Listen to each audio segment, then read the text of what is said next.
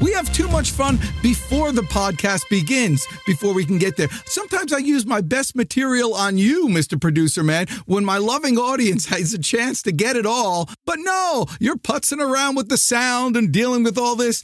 Are we ready to go yet? Are we actually rolling? You better put that in the club. All right, ladies and gentlemen, welcome back. Oh my gosh, I'm so glad I finally get you instead of producer man who's been needling me for hours here to get the sound just right. And listen, I really appreciate you sticking around for these daily doses of the Deej because as I've I've been um, reminded many times that you know some people can't handle all the energy all the time. A quick story that you might be interested in. When my wife and I were getting to the point where we were, it was a point that I had to ask her to marry me. And she was, you know, finally she gets. She goes, When are you going to ask me? And I'm like, Not now, not yet. And she says, What are you waiting for? Now, I didn't tell her this, but what I was waiting for was for her to hate me. I mean, because I know that it's kind of, at the beginning, all the energy, it's kind of cute and funny and all that, and you think it's going to end. But one day you wake up and you realize, holy crap, it's not going to end. And at that point, she's got to really think to herself, can I spend the rest of my life with somebody like this? And I knew because I, you know, I've had relationships prior to this, and I knew that after a time, the person is going to get sick of me and the person is going to you know, say these words You are so annoying. You know, sometimes this is what your customers think of you too. You are so annoying. So one day she said that to me. And at that point, I said to you, Now, do you want to get married? That's when I asked her. And if she could get past that, because I was never going to get divorced. That's just not my thing. I'm just not going to get divorced. I'm committing to this. And that's how I am. Now, your customers, if you get to the point where you annoy your customers and they still want to do business with you, you know you're in the right place. You know you've earned their business. And the thought of them going to somebody else is a bigger hassle and a bigger problem and more pain than it is to stay with you at number one. I don't know why I started talking about that, Mr. Producer Man, but it was good because I had something special to talk about uh, to my faithful listeners. It came to me when I was watching my daughter, Sophie Bell. And uh, Sophie Bell's 18 now, but before she was 18, she was much younger. That's pretty much how it how it happens there. And I was looking at her because she, you know, she's about to go to college next year and she's she needs me less and less. And so I was kind of just passing by her bedroom and looking at all her stuff. And like in the corner is all her old stuff when she was really young. And I saw that little box that every kid has. And uh, you probably had it too when you were in second grade. It's a little box that you got at school where the teacher put a little stick in there and some leaves.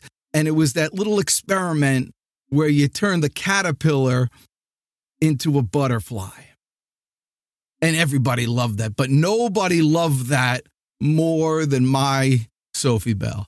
This girl just loves animals and just loves of all things. And it was just miraculous to her how this ugly, hairy caterpillar can turn into a butterfly. And she was looking forward to this because the previous year she'd seen the second graders do this and she's like, oh, I can't wait for this. And so there were there were 17 kids in her class, and I remember this specifically because they all had they all had their, their butterflies and, and she had the, the caterpillar at the house and she was looking at it. And then the magical thing happened that one day it started it started kind of coming out and it started kind of doing his thing and you see it was fighting and everything and she's looking at it and she's like i just she wanted to help so much. And so she took the end of a pen and she kind of just opened up the the chrysalis is that called chrysalis? You know the cocoon thing a little bit to make it easier for the caterpillar to come out and so then it was all the parents were there it was like the next day and it was one of those days that everybody's caterpillar was there. So all the kids, it was like a special moment. They'd open up their boxes and the caterpillars would fly into the air. And there were 17 kids. And when everybody opened it up, 16 butterflies flew into the sky. And Sophie Bells didn't move. And the teacher looked at it and see what's going on and why was she so afraid? You know, what, what happened here? What went wrong? Well, it turns out for a caterpillar to turn into a butterfly. What the butterfly needs to do is fight and scratch and claw and rip and tear and jump and grab and pull and all that stuff so they could that gets their muscles working, that gets their legs working, that gets that gets the blood to their wings. It makes them healthy. It's not only the struggle that they they had to go through to thrive, they had to go through that struggle to survive. What about you? You might be sitting right now uh, in your land and in your world and in your, your sales process and in your in your just general life and you're there and you're thinking, gosh, I wish this could just be easier. I wish this could just be easier. That could be a death sentence. The struggle for salespeople and for people like you who are really going after it is what makes you alive. It what gives you the chance. It's what makes you thrive. It's the difference between success and failure. It's seeing the struggle and not only going through it anyway, but enjoying it while you're doing it. By that little feeling in your belly that makes you nauseous, enjoying that. Because you know that your competition is going to sit in their little box hanging onto their stick and they're not going to go anywhere. And the world is going to have to watch you fly. Gosh, I almost want to end it there because that was so strong. The point is, the struggle is good for you guys. And today's the perfect day to grab, to think of all the things that you don't want to do and understand that nobody else wants to do them either. And if you do it, you're miles ahead of them and you got the best chance. I didn't even welcome you to the Daily Dose of the Deej, but that was it right now. I thank you so much for listening to this.